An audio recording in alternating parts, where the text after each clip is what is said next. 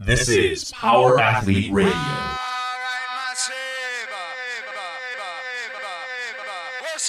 With your hosts, Denny K, Professor Booty, and the Luke Summers. And now, toes forward, hips locked, shoulders set, and retract those scapulas. It's time for some knowledge bombs.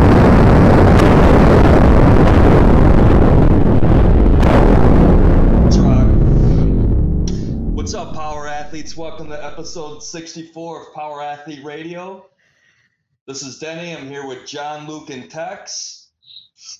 We're just hashing out, like, kind of picking up on a conversation that we started about 10, 15 minutes ago, recapping a little bit of the Mark Watts uh, episode we had on um, just like the kind of general status of strength and conditioning coaches that are out there.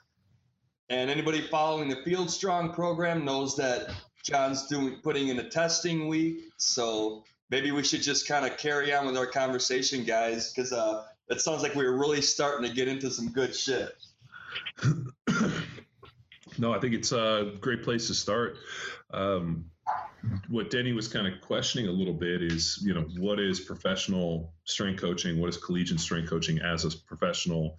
You know, this is how I make my money and this is what I do, uh, strength coach. How does that really translate to what we know? And more importantly, uh, you know, do these people really ever get side at, uh, or outside of their box or do they really just stay in a lane and once they're in that lane they don't there's no deviation from that lane and how many are actually going out to you know learn from new people going out and seeing what the world's best are doing?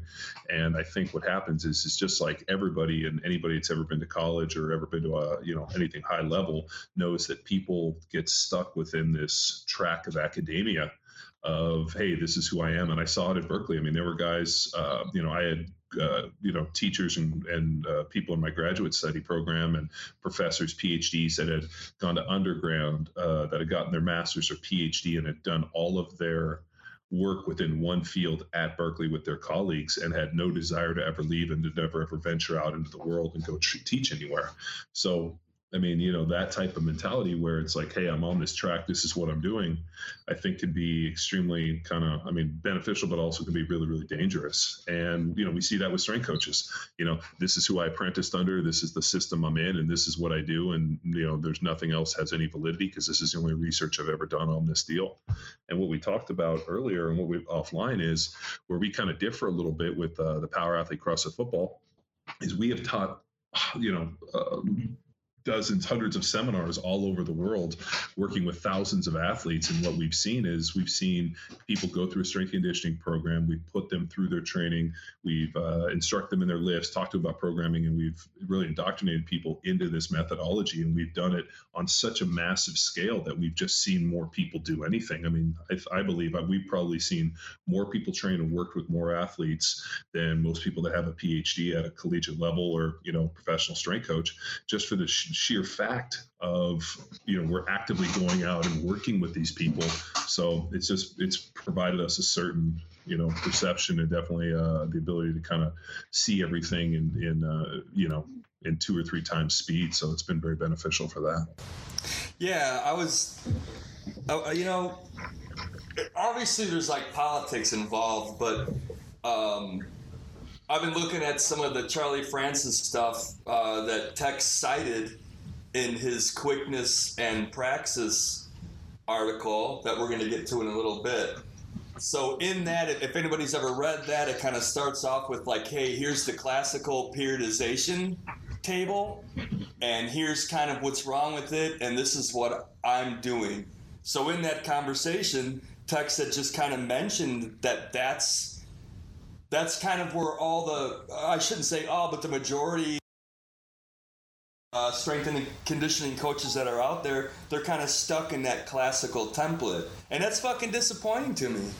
Well, I mean, to, uh, to quote our good friend Greg Glassman, we fail at the margins of our experience. So if you've only gone so far and this is what you've done as a strength coach, then you've really never pushed it. Then you don't necessarily know it's out there. If the person you apprenticed under, if your university professors and all the study you've been doing eh, is within this classical periodization where I'm going to start in the preseason with tens, then we're going to move to sevens, and then we're going to move to fives, but or maybe move to fours so we can't go to threes because obviously the weight would be too heavy and there's too much risk of injury. And you kind of get into this whole kind of classical periodization deal where it's this kind of ascending volume and intensity deal. Um, you know uh, and you know you're going to have your accessory work you're going to put it all through. Then you know what? You're never really going to to you know go past what that is. I mean it's not as if those that classical periodization was written and that was the law that was the word of, handed down on the third uh, you know stone tablet when Moses walked down off the mountain and handed you know that third uh, stone tablet was you know the strength conditioning principles where this is classical periodization. I mean we've really gone out and seen that um, you know classical periodization has worked for certain people and for other people it doesn't work and that we've really kind of thrown it away and uh, you know realized that you know this kind of volume and intensity model has been you know uh, while we're definitely taking some some cues from how to periodize the program this idea of uh, you know that you have to build an aerobic base and go to these things just really hasn't really paid off as well as they thought it would. But there's people that that hold true to that stuff. I mean, much like religion, where that's what they believe in, that's what they teach, that's all they know, and that's all the instructors and the people that they've been around teach. So then, therefore, that is the word of God. And um, unfortunately, that's kind of sad when you can't look outside and see the bigger picture of things. I agree. Let's talk about the testing week. Okay, great. So the way the power athlete really is morphed is this idea that we've started three cycles. We started with the first cycle, which was the introduction phase, which I always like to call was the dating phase, where you got into people. We had a little bit of clusters. We had a good amount of conditioning. We really kind of introduced people, and that was really people's first exposure to Field Strong. And then into that second one, we got into what I call our tensile strength building program, which was putting sandbags, heavy uh, awkward implements, unilateral movements, a lot of lunging, stepping, just forcing people to get out of their comfort zone and get away from that really nice anatomically correct deal known as a barbell. That pure Olympic lifting. We went with our saw great dividends and worked with uh, a bunch of different athletes. And it just really comes down to this idea, and we can go back to Pavel, really greasing the groove where we're giving people enough lifts to help them get proficient at Olympic lifting. I think where really people struggle with Olympic lifting is never really getting enough reps to really be good at the stuff. So with the Force program, we have a really uh, a very finite, very set amount of reps and tonnage that we were going after. Almost all the lifts are in that, you know, we start counting lifts over 70%, but the majority of lifts were over 80 to 85%. We were squatting three to four days a week. Um, you know, it was really five training days. And the way we broke up the uh, light, heavy, medium was not based on percentage, but really on volume. After that third cycle, we realized, or I, I, realized that I wanted to do a testing week. I, I, wanted to see who the athletes were. We'd had it out there long enough, and I needed a, a, way to be able to test these guys and be able to figure out where we're going in the next cycles, and more importantly, if there's a divergence between the two groups. Uh, I had a theory, and Luke and I, you know, I've really talked about this for a long time. That if you can take a big, large cross section of people and you can put them into the funnel, really their first exposure to strength training with our linear amateur, uh, with our linear progression, or really our amateur profile, you're going to have those people come out and they're all going to be kind of in the same place. From there, we needed a way to really you know, and we know what we want to do with the program after we get to that collegiate and that advanced template, but we wanted a way to be able to test them. We wanted a way to be able to really, you know, start focusing on their weaknesses and bringing up their strengths. So that that's really what this testing week is all about. So day one, we jumped out there and we did a jump de- or a strength jump deficit test, which was uh, comparing your ability to uh, do a counter jump, which would be like just a standard jump where your hips are completely open. You go down to a close hip and then you jump up as high as you can for a vertical jump. And then the second one is you squat down into a position and you pause for three seconds, hopefully taking the stretch reflex out of it, but after talking to Louie Simmons the other day, they were able to do testing that showed the stretch reflex lasted as long as eight seconds. Yeah, but those so, guys are like yeah, they're mutants, superhuman mutants. So we took those numbers and then the next one we did was our muscle fiber test where we had you work up to a 1rm for the collegiate professional and a 3rm for our amateur athletes and then we had them cut to either 85% or 87.5% and bust out max reps. So, really, what that one does is it shows us what your 1RM is and then your capacity, your ability to do reps at 85%. Over a certain amount, you're a little more on the slow twitch. Under a certain amount, you're a little more fast twitch. But we needed a control for that. So we threw in a max rep pull up test. And what that really was about showing us was where's your limiting factor? If all of a sudden we know you got a big, strong back, you got at least 10 to 15, 20 strict max or pull ups. Obviously, you've been training long enough, you got a pretty strong back. So then, therefore, we can put it out. Now, if we saw an athlete who, you know, let's say squatted 400 pounds and he had two reps at 85%, but he only had one max pull up, then we know his limiting factor is really his back. Um, from there, we transitioned into um, uh, day two, which was oh, uh, our bench press test where we had them work up to one RM, a three RM, and then max reps at that 85 and also 87.5%.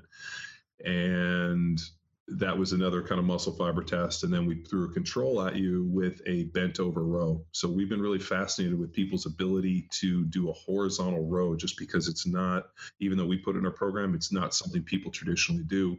So we asked you to strap up and figure it out. Now, what should that ratio be? I have a number in my head based on what I can do and what the people around me can do, but we want to see what you guys do as a cross section. So that's why we're excited to see that number. And then the uh, uh, tomorrow, which is even going to be more fun, and this is kind of based off of Louie's recommendation a little bit.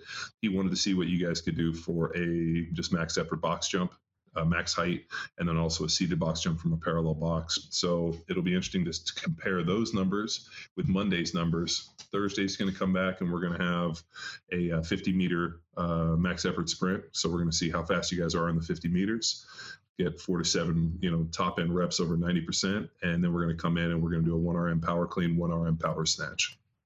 So, uh, for years, I've been saying that Olympic lifting was just like vertical jumping with weight in your hand. So, if you notice, majority of these tests are all about your body's ability to get vertical displacement. So, we know that that's a direct indication and directly indicated uh, indicator of strength. So, we're going to see what that is, and then on Friday, we're going to come back with a one RM press. 3RM press and send some max reps at either 85 or 87 uh, and a half percent. Then we're going to have a 1RM or a 3RM uh, chin up. So you're going to strap weight to your body. We're going to see what you can get for one max, you know, the heaviest single rep you can do on a vertical pull.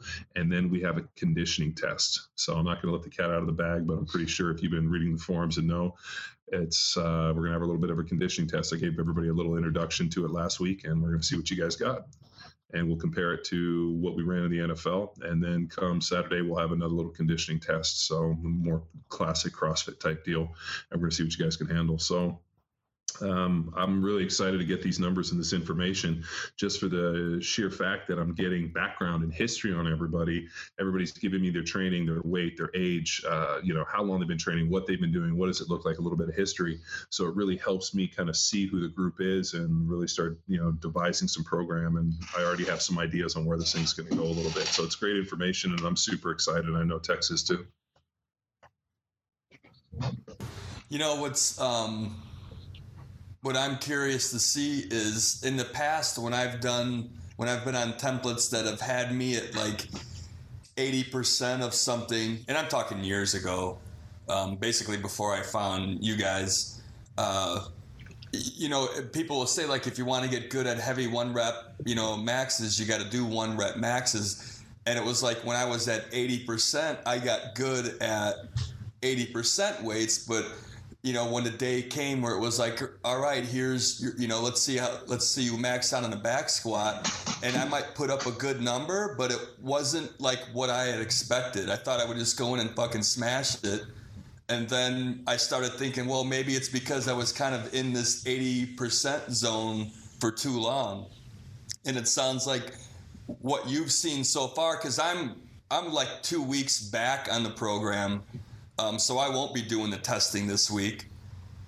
But it sounds like what you're seeing is you're already seeing like great results. at you know like the I'm assuming um, you know like this uh, the Bob Takano uh, program that you wrote um, everything is like sets of four at like 85 percent. Yeah, well, I mean, it, it really differs. Like uh, on the heavy days is fours, but we might even go down to doubles and triples on the on the less volume days. But for most people, what was really beneficial about this program was their ability just to get reps. I mean, you know, uh, obviously for the more advanced lifter, uh, something like fours might not be as beneficial, but for people that are kind of in that intermediate kind of beginning stage. And I remember when Bob first suggested it to me and uh, kind of wrote me out kind of the little matrix a little bit that he asked me to sign the program off of. I looked at it and thought, fuck, this this guy's crazy. There's no way that fours are going to be good for Olympic lifting. And I'm like, squatting fours. I mean, it just seemed like kind of an oddball number and we wrote the program and I showed it to him and he said, looks great. Now I want you to test it. I want you to use it with a bunch of your athletes. So we ran the program for nine weeks. And when we went to go max out, uh, everybody was like exploded. Like everybody PR'd their lifts, and it wasn't by like two or three kilos. It was like 10, 15 kilos, and even the more advanced lifters. I mean, Bo Bergner, who's pretty advanced lifter, comes in and just was absolutely crushing all his lifts, crushing his squats. Uh, Jesse, um, myself, Kate, my wife. I mean, everybody that we had doing the program, and it was a pretty large cross section, just had phenomenal results. And I think the reason was it was just giving us more opportunities at the lifts and everybody was just more wired up. It was giving us enough attempts. Um, the weights were heavy enough to keep driving adaptation, but not so heavy that technique was breaking down. So people were really building these neuromuscular pathways and were doing really well.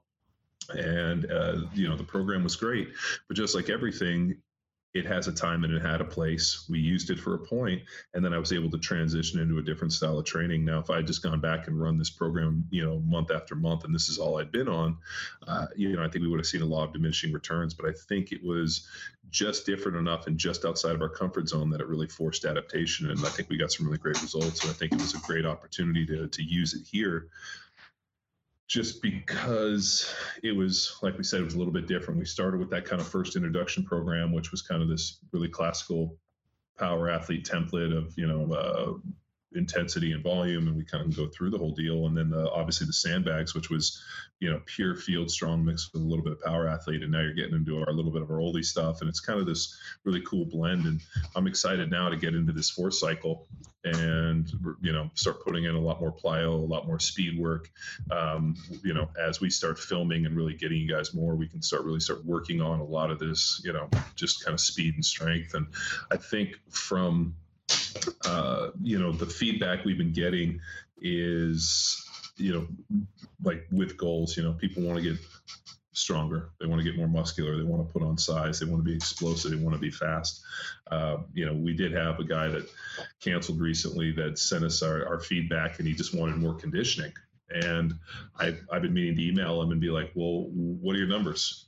You know, I mean, is you know, like you might think you know what you need, but we're going to tell you what you, what we think you need, and you know, you might be in, uh, you know, want more conditioning and burn yourself down, but at the end of the day, man, I want you to be strong, I want you to be fast. I just don't need you to be in great condition. So, I think if you're just looking to come in and fucking kick yourself in the nuts and set yourself on fire every day, um, you're going to get a dose of that, but it's not going to be fucking every day in the meat grinder, just because it makes it extremely hard for me to reach my other goals, which is, you know, I want everybody to have a double body weight back squat. I want everybody to be able to jump up, you know, on a, you know, a box probably two thirds of their height. I mean, you know, we love as we were kind of going through laying out, uh, you know, what I would envision for this, and this really started with Luke and I talking a little bit when I asked Luke about his goals, like like what do you want to be? Do you want to be, you know, four percent body fat? Would you rather be this? You know, I kind of laid it out to him, and he's like, I just want to be so explosive and so fast that when people watch me lift, they think, "Fuck, that guy's fast. That guy's explosive. He can just rip that bar in half." I mean, you squat and the bar just shoots through like you're ringing a bell,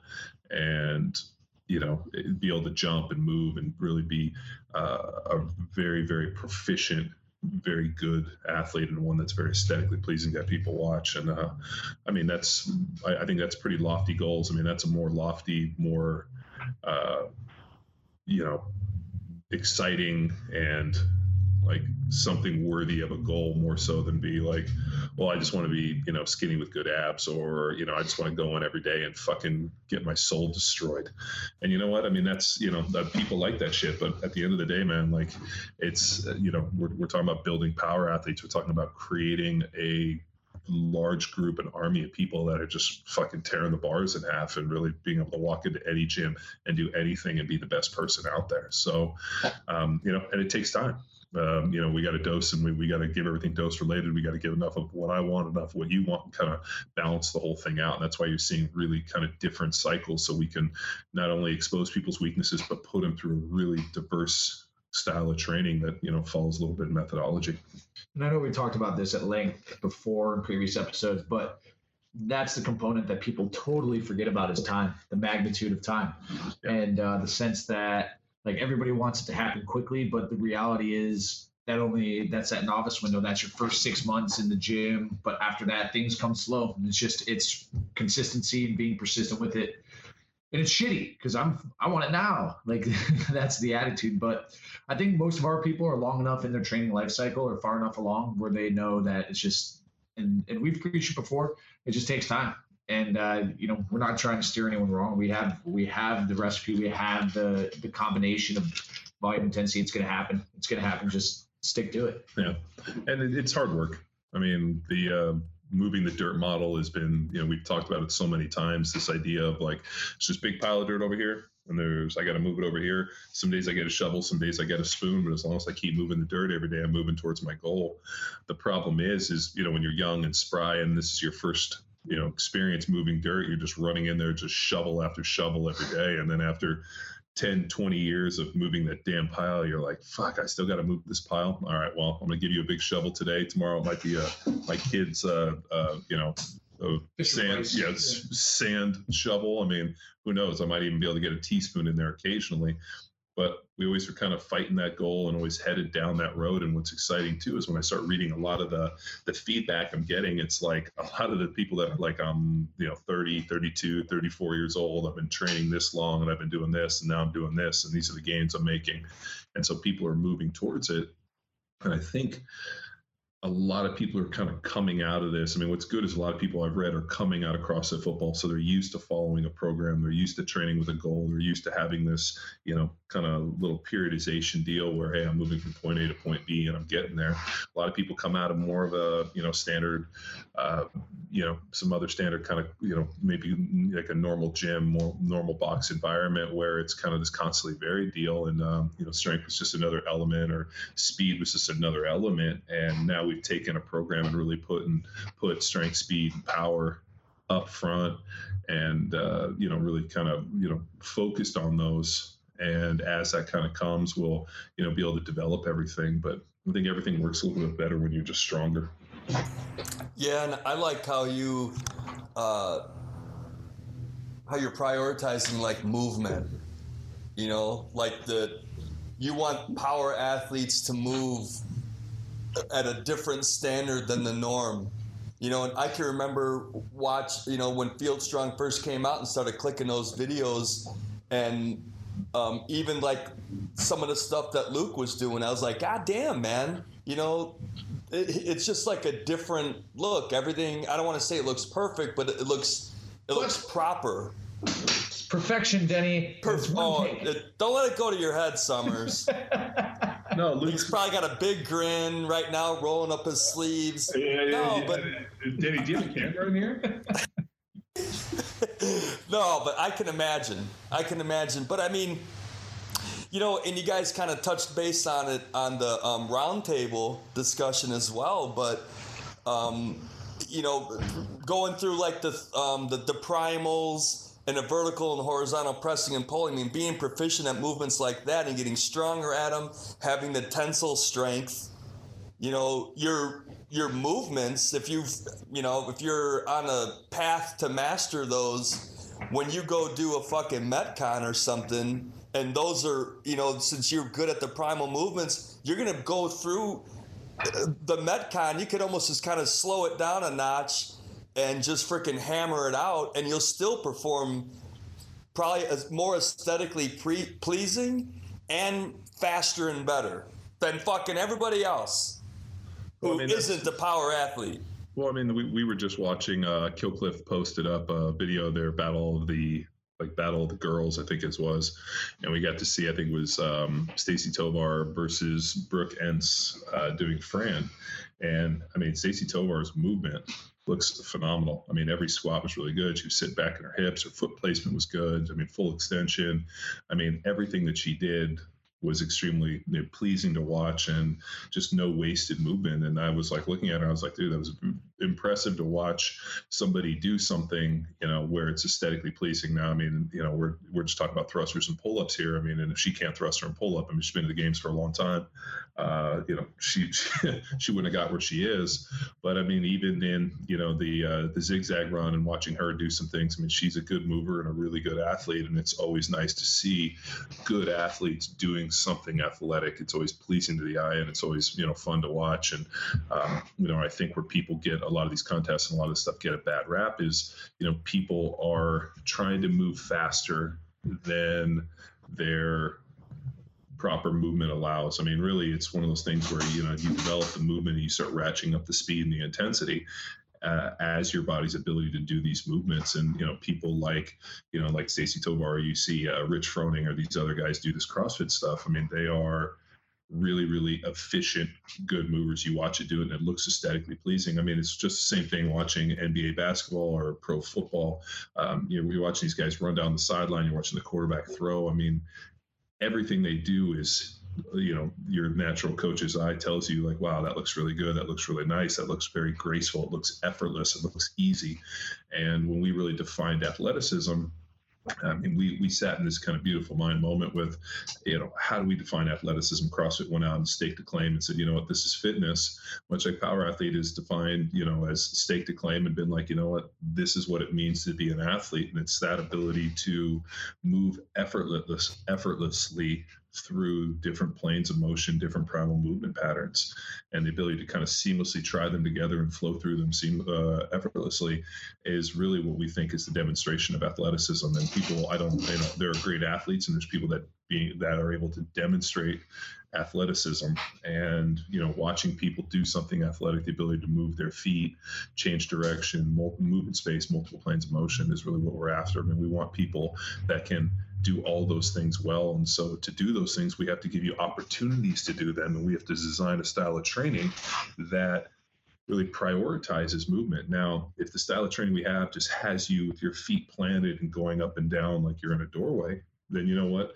Uh, while you might be a great athlete, that's not a great demonstration of athleticism. So, a big part of this Field Strong program is can you step, can you lunge, can we squat, can we run, can we hop, can we change direction, can we do all these things? Can we get you moving in a whole bunch of different ways? And is it efficient? Is it good? Are you strong within your trunk? Are you able to, you know, connect, you know, the lower extremities to the upper extremities with this strong, stable platform? And these are all the things. I mean, do you have good posture? Do you have good movement? Um, you know and then how are you able to tie them together? And I, I really believe that if you break things down to the minutia to the individual components like we set our primal movement patterns and we're able to strengthen and challenge those and then we start tying them together then i think that's where we really get out and that idea we talk about chunking model with you know when you look at people teaching them how to read. I mean you, you, know like i do with my kids we have flashcards and i teach them letters. And those letters become words those words become sentences sentences become paragraphs paragraphs become you know pages and books. And then you know those pages and books become novels. And i really uh, you know back coming from my teaching background and you know my master's stuff i mean that was really the the fundamental. When i looked at working with athletes and designing this program that became paramount. And that became such a, a, a concept. But I think where people look at it is, you know, in the idea of a lot of stuff. I mean, hey, I'm going to throw a complex movement at you. Like, for example, you bring somebody into your CrossFit gym and you show them muscle ups. Okay, great. What is a muscle up? It's a vertical pull to a horizontal push. So would it make sense to teach somebody to do a strict pull up or a, a strict pull up on the rings? And then as they develop their strength and become more proficient, uh, proficient, stable, then you know what? We're going to teach them how to do a, uh, you know, a parallel bar dip to a ring dip, and then you can kind of start transitioning these movements. And at some point, you're going to have to transition them into that, you know, uh, movement where you go from the vertical pull and then dump yourself into that horizontal push. So, like that's just an example of what we do and how we've always trained our athletes. Like, let's start with the basics. Let's teach them those initial letters, and then as they become proficient with their letters, we can start adding more and more things together, opposed from just walking calculus. Uh, here's War and Peace, and we're going to throw it at you. So, I mean, pretty timely Tex just jumped on, and it's you know that's an element of this concept of praxis that he just recently wrote about in his article. Tex, do you, do you have us? Uh, yeah, can you hear me? Yeah, I got you. Awesome. Uh, so we can get started now. What are we talking about? oh, geez. Uh, John was just going through his testing and power athlete model, and uh, you know, Denny was talking about just how great of a mover I was in my demo videos. No, how how John's you know, one of John's objectives with the Field Strong program and, and our objective with Power Athlete, the Power Athlete protocol is just that that aesthetically pleasing movement, and it should, you know, movement and combinations of movement should be fluid. It should be rhythmic. I don't know, like it should almost look uh, look more artistic than than like uh like grindy you know and uh that that effortless combination of those primal movement patterns in terms of how that relates with praxis and quickness how would you i mean how would you plug in on that and uh, and bef- and you know what luke just to kind of follow up with what you said it the movement should look strong and and stable mm-hmm. so yeah just uh jumping off that kinesthetic awareness. I called it, uh, I think, uh, neuromuscular skill or kinesthetic skill. I think in the uh, the quickness, and that's just your ability of this is the task. I'm going to control my body through space and then execute it as it's required, uh, whether it's through a description or through a video, and you've never performed that before. That's that's what we're training through praxis, and then true praxis is you go out to the field, you got somebody guarding you, and the ball's not perfectly placed, but you still got to execute, you know, those toes forward, hard cut, jump, and do everything with your skill set and perform a task that you've never completed before at a high velocity and a high stress. That's and then uh, you know the foundation and fundamentals that that's the chunking model that John was just talking about in terms of you know how could you how can one expect to conquer an unknown complex movement scenario when they don't have the fundamental movement patterns mastered. And that's where it comes down to your squat, step, lunge, uh, various forms of stress in the form of load, rep- uh, repetition, frequency, planes of motion, things like that. So, uh, just kind of getting you up to speed, Tex. We were just talking chunking model and and the, the testing period on uh, power athlete. Yeah, and then that's where injuries occur when that athlete is put in a situation that their body is not prepared for. So even if they've never trained or tested or experienced that situation, it, even if they've never moved through the transverse plane, that's when they get hurt. Yeah. So, yeah. And you know, Tex that, well, shit, I mean, you just released your hip uh, stability article as well.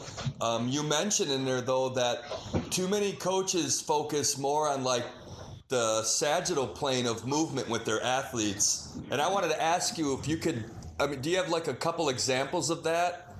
Uh, yes, one hundred percent. Probably too many examples, and at the unfortunate cost of athletes' careers and potential professional careers. Uh, so I talk about at the seminar, uh, just experience I saw at Texas.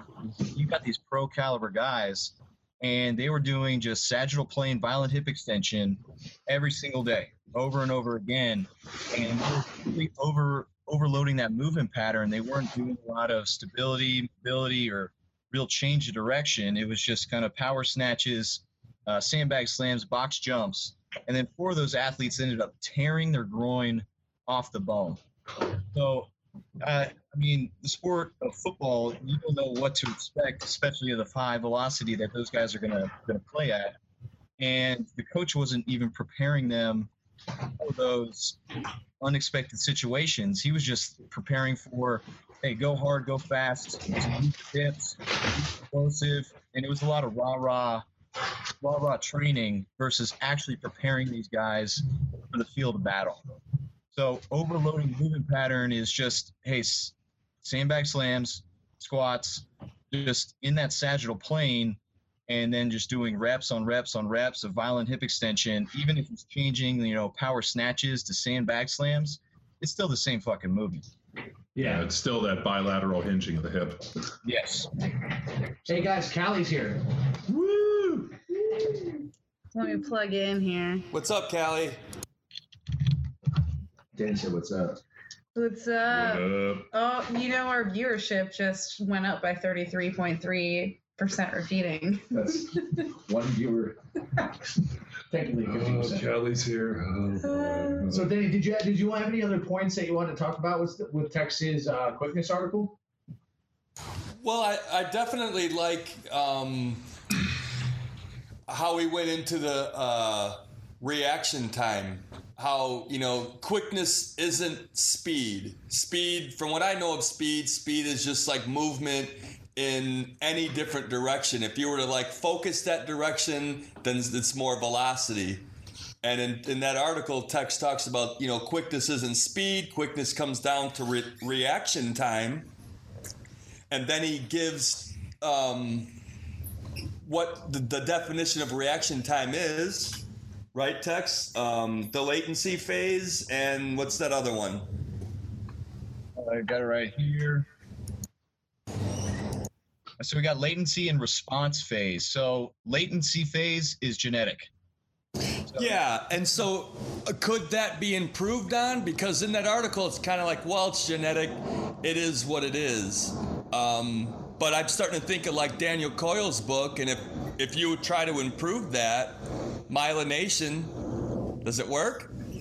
So that that uh, that myelination, that's the second part. That's going to be your response phase, and then I included anticipation because I mean the more uh, kind of situations you're going to find yourself in a sport, the better and faster, quote unquote, you're going to react, and quicker you're going to react because you recognize that uh, situation. But uh, when I was writing this, the I was using myself as a, an example. I uh, I played D middie in lacrosse, and where I thrived and was really successful was in uh, six on six and then kind of five on six situations where they ran plays. And so I could read a play and I could be in a position to, you know, uh, perform better. But then when I failed and I faltered, most often was just uh, one-on-one situations, fast breaks when I had to react and, you know, be quick. So uh, it's kind of the combining that anticipation and then uh, responding. You can get in that position quicker. So we if we train the position, we can essentially get quicker. We can't do anything about the latency phase, but we can train uh, train that foot position, that position you can get your hips in to play defense, uh, respond to a pass rusher, and do anything like that. I think John's uh, John's may experience some quickness drills, and I mean the fastest. Uh, he's experienced more fast, uh, you know, stresses than any of us have. I don't know if he's got a take on quickness. Well, I, I was going to say, yeah. I mean, we needed to put together a, a, you know, and that was something that we commented on. And I talked to you about after the article. Is you know, what's the practical takeaway of that? And it's great information, but you know, I'm sure people read that and they thought, well, how do I implement this into my training? And so, something that we got to do. We got to go out there and actually put in a practical together, and we'll put in a lot of the stuff. I mean, you know, Tex, we used a bunch of it when we worked with the Reebok guys or the athletes out at Reebok. That ability to, you know, start in one pattern and get into the other, and then, uh, you know the other best part for the quickness is also the reaction stuff, but also competing against somebody. So it's super hard to get in there and start doing reaction drills and quickness type stuff if you don't have somebody one to compete against and you don't have another person calling it. So, um, you know, but you can also do things where you have somebody going you, but it's really hard to, to do a, uh, you know, a lot of high level reaction without some form of competition involved. So, um, you know, we'll have to go and put together a series of, uh, of drills and also kind of add this stuff in when we do, you know, here in the fourth, uh, uh our fourth deal. Yeah, man. And uh, just based off what I've been reading, kind of, uh, we're going to take the approach you got to train auditory, you got to train uh, visual, and you got to train tactical. So just feeling and moving, and then you got to train quickness out of you know the X, Y, and the Z position. So the lunge, the step up, and essentially kind of your athletic position, the X. So I mean, we're gonna piece that together, but then have a lot of conversations and kind of develop a program. It's, I mean, I, I, I looked around. There's nothing for it, and I know my athletic career kind of I didn't have anything for it, and I faltered because of it there, there was uh, one drill that I really go back and to this day I think is probably one of my better, uh, you know, better drills, and, and I played this game for years with people. Is my brothers and I used to play Bloody Knuckles and Hot Hands, and Bloody Knuckles Hot Hands. Uh, that was like our game were. I mean, we're sitting in the back of the car, we're you know screwing around. We don't have anything to do. We play Hot Hands and Bloody Knuckles, and that game, I firmly believe, uh, you know, that and the boxing stuff was so beneficial for me as a kid to developing fast hands. So uh, I had an opportunity. I was in Japan a couple years ago, and we were at uh, my buddy Rick's um, agent's house. This guy Masa, and Masa's like, I think uh, one of the, you know, his level of mastery for martial arts was, uh, you know, so far off of the charts. I mean, I remember it was like, you know, every he, had a multiple, you know, disciplines and he was a 10th degree black belt and all these and you know Moss is in his 50s and trained from the time he was three years old and uh, claimed, you know, and I asked him about his hand speed, and he said his hands were fast. So we ended up playing some bloody knuckles and some hot hands after a few drinks. And uh, Masa's hands were fast, but it was actually not. Tiny. His, it wasn't his hand. It wasn't that his hand speed.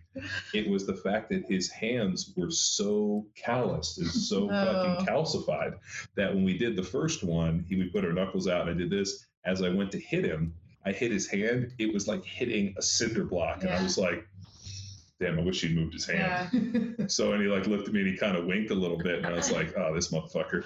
But we ended up having a pretty good game. I mean, he, that reminds me of yesterday when, when you were trying to catch flies out of midair.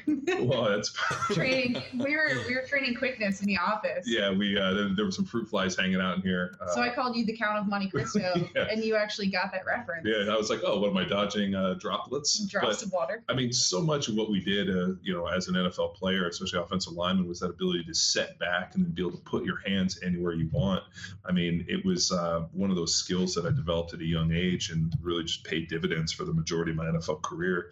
And I just don't think people put enough, uh, you know, really, you know, like just emphasis on these type of things. I mean, the other big one was uh, juggling. How many people in here can juggle? I'm going to raise my hand.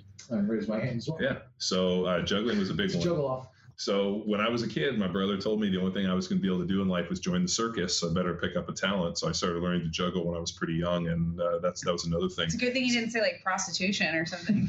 that's what your brother tried to sell you when you were a kid. Oh. I know. I accidentally said that. you were like, uh, that came out of your mouth, and you're like, Sean's totally going to take this to a bad place. I know it. Uh, but it's it's funny. Uh, I know I'm kind of coming in the tail end of this conversation, but uh, this sort of reminds me of like training quickness and stuff and reaction time and, and being in a good position. Um, it's funny because Ben actually had myself and like four other people uh, in class the other day, and he had us uh, training reaction time. So he would tell me and the other people how much weight he wanted us to add. And then on his command, he would like shout our name or um, give us like a command. And we didn't know what the interval was going to be like, but he was dictating like both the weight and like when he wanted us to go. And our job was like stay as tight as possible until it was kind of like boom, like speed, you know? And then how fast could we like move the bar? And then obviously like it was a submaximal load, but I just thought it was, it was just an interesting thing because everybody has their way that they like to approach the bar, the way they want to lift or a speed that they're comfortable with. But I just thought like re- reacting to his auditory kind of commands was an interesting thing that I hadn't done. So. what was the movement you did? We were doing power cleans and hang power cleans. Huh. Yeah. So it's just being as explosive as possible and kind of like that loaded position. Nice. It was, it was cool. It was very, very cool. So there so you Kelly, go. you know what? Um, I haven't had a chance to talk to you, and if so, I forgot. Well, you I don't return my phone calls anymore, Denny. I, you know what? I'm always busy. I'm always busy. That's what they all say. um, this is we're gonna kind of change up the subject, but I on I'm scared. The skill on your uh, the snatch warm up and like the clean warm up. All right? mm-hmm. you're in those videos. Great yeah. mover as well. Don't let it go to your head. Like Luke's already there, and like he's probably still smiling because I gave him a good comment. That's why they don't. That's why you don't see me in a lot of demo videos because they're like they almost think I'm too good. Yeah. Oh no, but when you with any kind of squatting movement, right? You do like this little forward pelvic movement and then sit back. I wanted to ask you about that.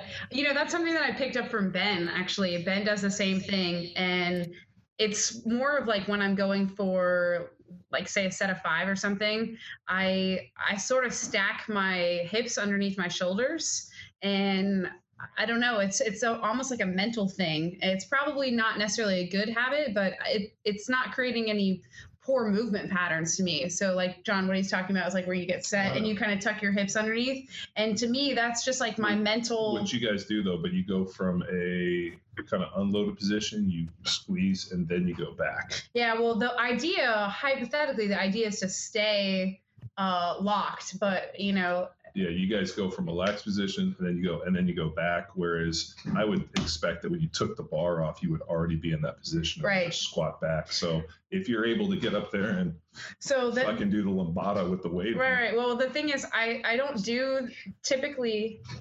Squat. Typically, uh, in when I'm unracking the bar, I don't do it on my first rep. I'll do it on the subsequent reps, and I'm not sure why that is, but you I. know who also does that? My brother Ed does it. Ed, Maybe you got it from my brother how dare you? maybe, maybe you have been taking cues and training from my brother Ed. Right, well, maybe, maybe we have been playing a lot of bloody knuckles lately. Um, you there, Denny?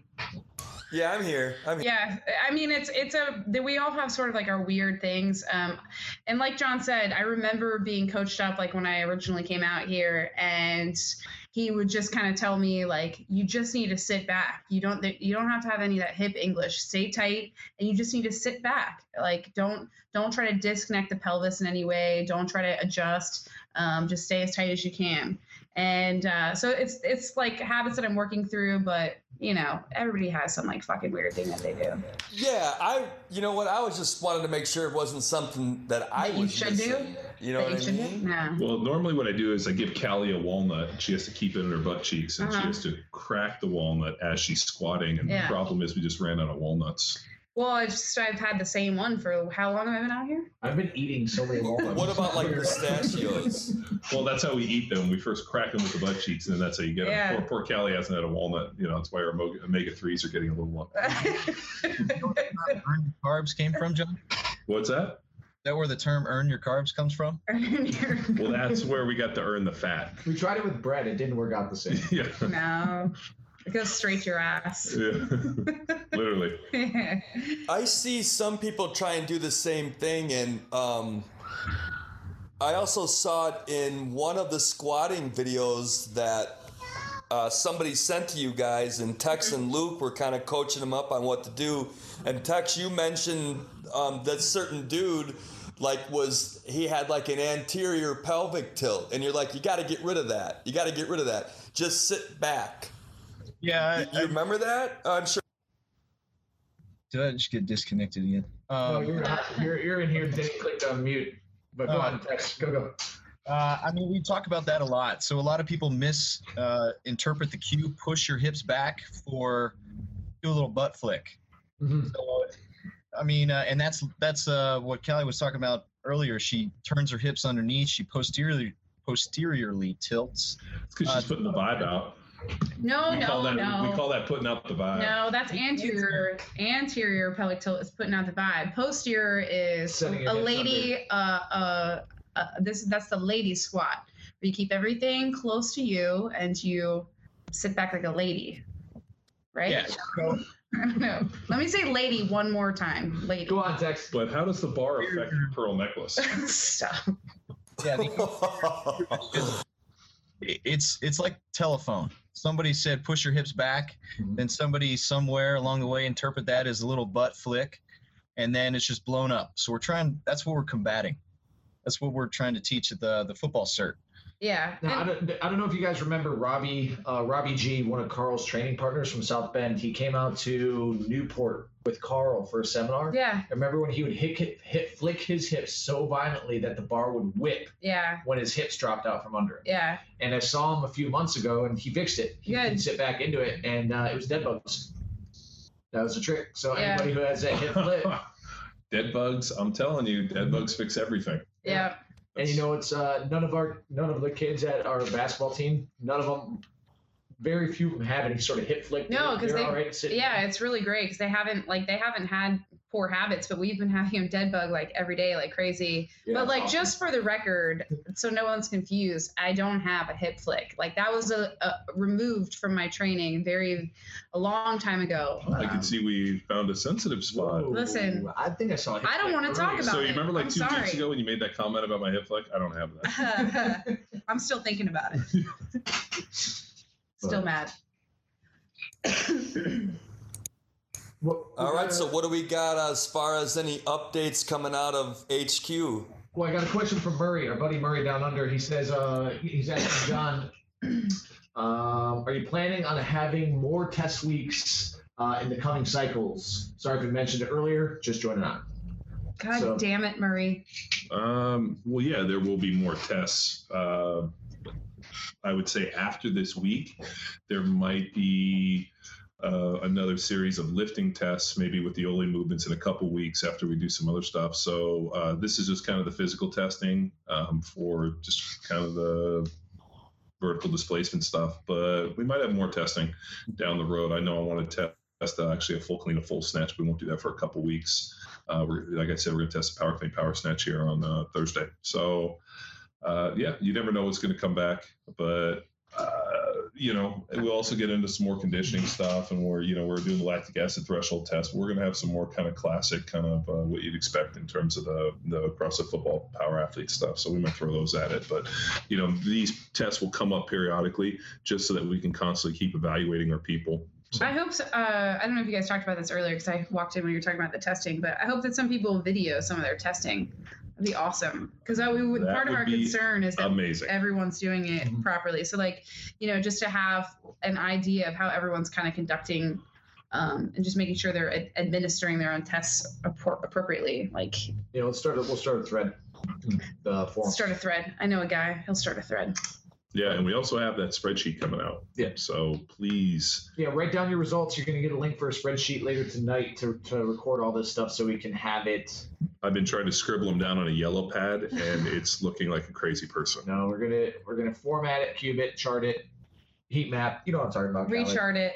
Yeah, I got you. We're gonna have color you. coding. We're gonna create in the this Matrix. big banner in here, and it's gonna be awesome. Yeah, It's in the gonna be. Matrix. So, We're just gonna uh, stare at it after like ten tequila Sounds shots. try and get that Sounds like you have a really specific vision for that. so you want me to take it? So you got to take care of that.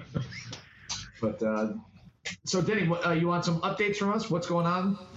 Absolutely. Um, somebody asked me the other day, you know, because I'm assembling my team of destruction for the Power Athlete Team Series, Nice. and it's like, uh, where's it at? And I'm like, well, I know it's in Chicago. Well, which gym? And I'm like, they haven't announced it yet. well, it's in Chicago. Come on. Is that all you need to know? Yeah, Bears. it'll it- it'll be it'll be at uh, Bears. Neil's gym out there. So CrossFit uh, Amplify No, Napier. or uh, sorry, CrossFit Naperville.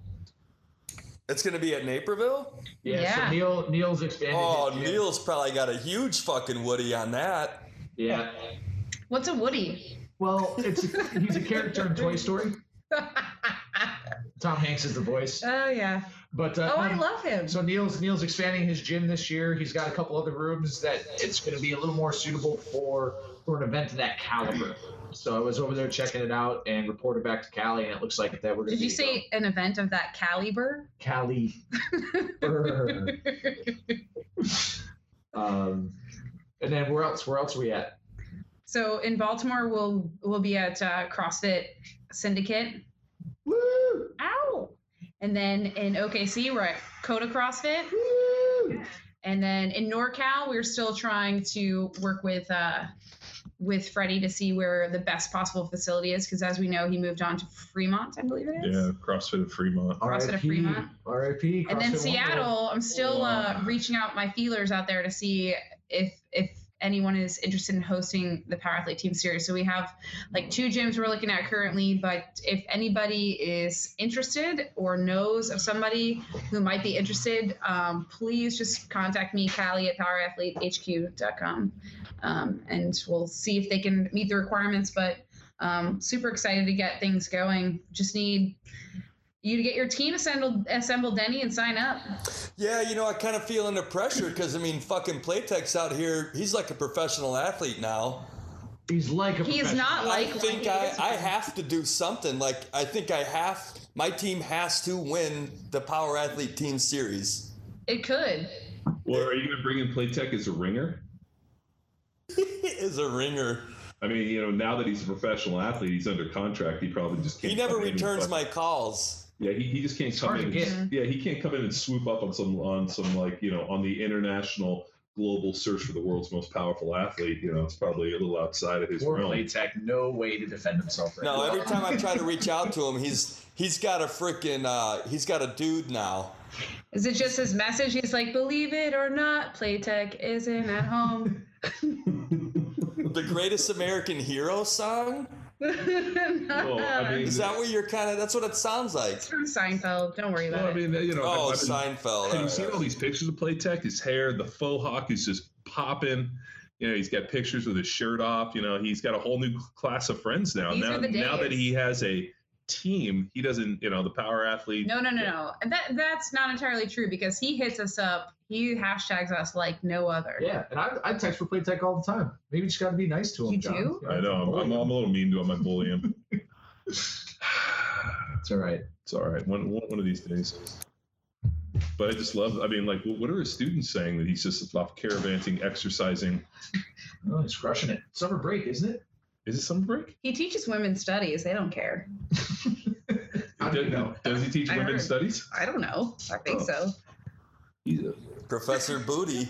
yeah, that's how he his name. yeah, he teaches the psychology of the woman's mind. and It's just like a little rat running around the wheel over and over again, right?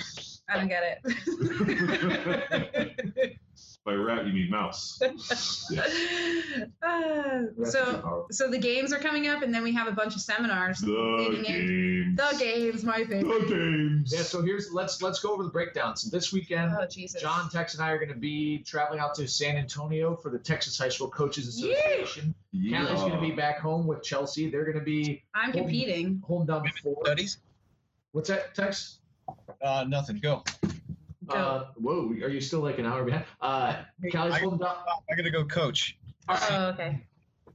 see you, bud. Bye. Bye. Uh, Callie's going to be competing, wadding, repping. This this is my last this is my last competition ever. I swear to God, Why? Because I just I can't do it anymore. Why? Because this is this is a really hard competition. It's gonna suck. If anyone wants to see the workouts, it's called Stars and Bars, run by Proving Grounds. It's in San Diego, and uh, you're if you're a competitive CrossFitter, you'll be like, "This is nothing." But listen, for me, it's like, oh, I want to just die. What is it? It's just lots of stuff. It's Didn't three you just- events. it's one day. 18 pound. Isn't it an 18 pound pistol? It's basically like the games. You said you said it's an 18 pound pistol. well, I thought it was 18, ke- 18 kilo, so I've been practicing with 18 kilo, and as it turns out, that's my one RM pistol. So it's a problem. Anywho, and then after this weekend, then we've got The games. The games, Yeah. So dog games, we're gonna be out there, have a tent. We're gonna have vertical jump test again.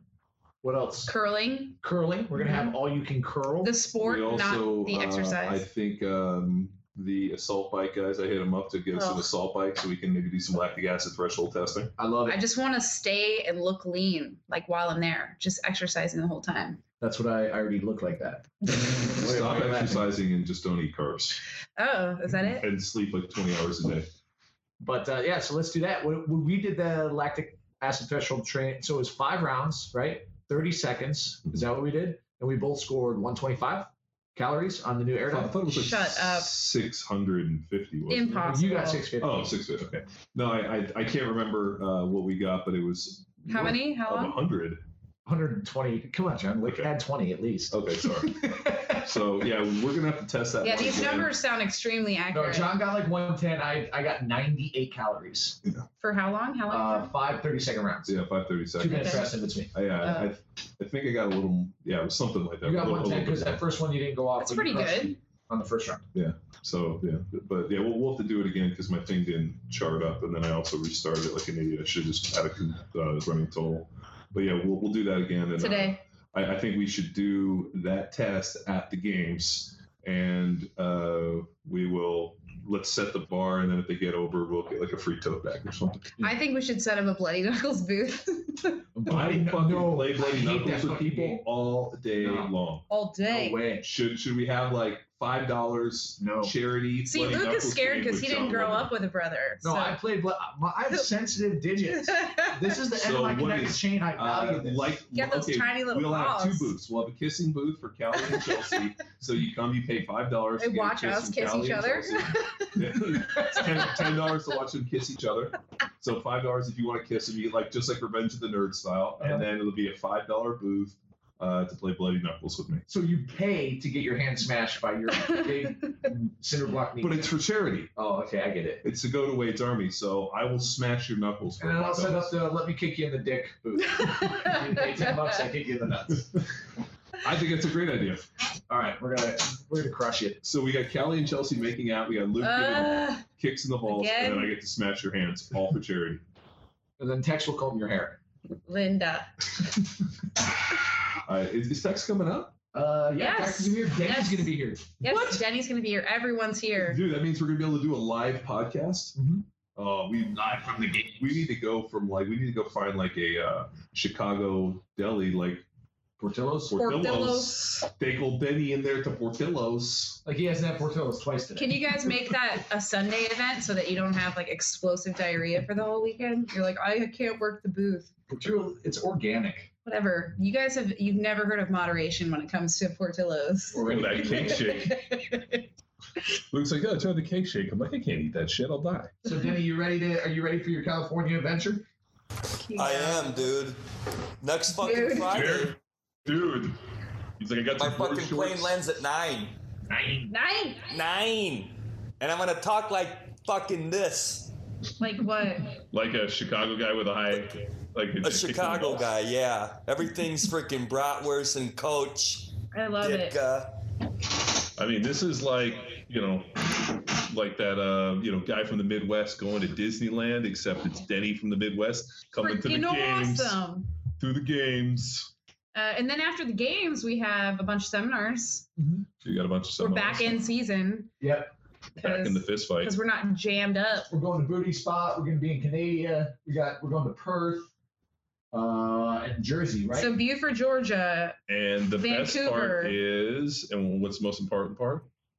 Maybe there will be water in a hole in my backyard. Oh, John's, and we're gonna have a pool in John's yard. So we're gonna cancel the certs in August and just have pool parties. Yeah. Yes. Uh, there's going to be a, You might get. How do I get there's going to be a pull-up rack in, in, in the yard, so we'll be able to actually film our workout demos and have swim workouts. It'll be And there'll be legit. some barbecue and a kegerator. So, but that's it. Yeah, that's what we got coming up. Awesome. All right, so we're at about an hour here, Benny. So why don't we call it a wrap, and then we'll get uh, get sorted out for next week. Let's do it. I got a coach here in about f- five, ten minutes anyway. Okay. See you next week, Denny. All right. Bye. Bye. Adios.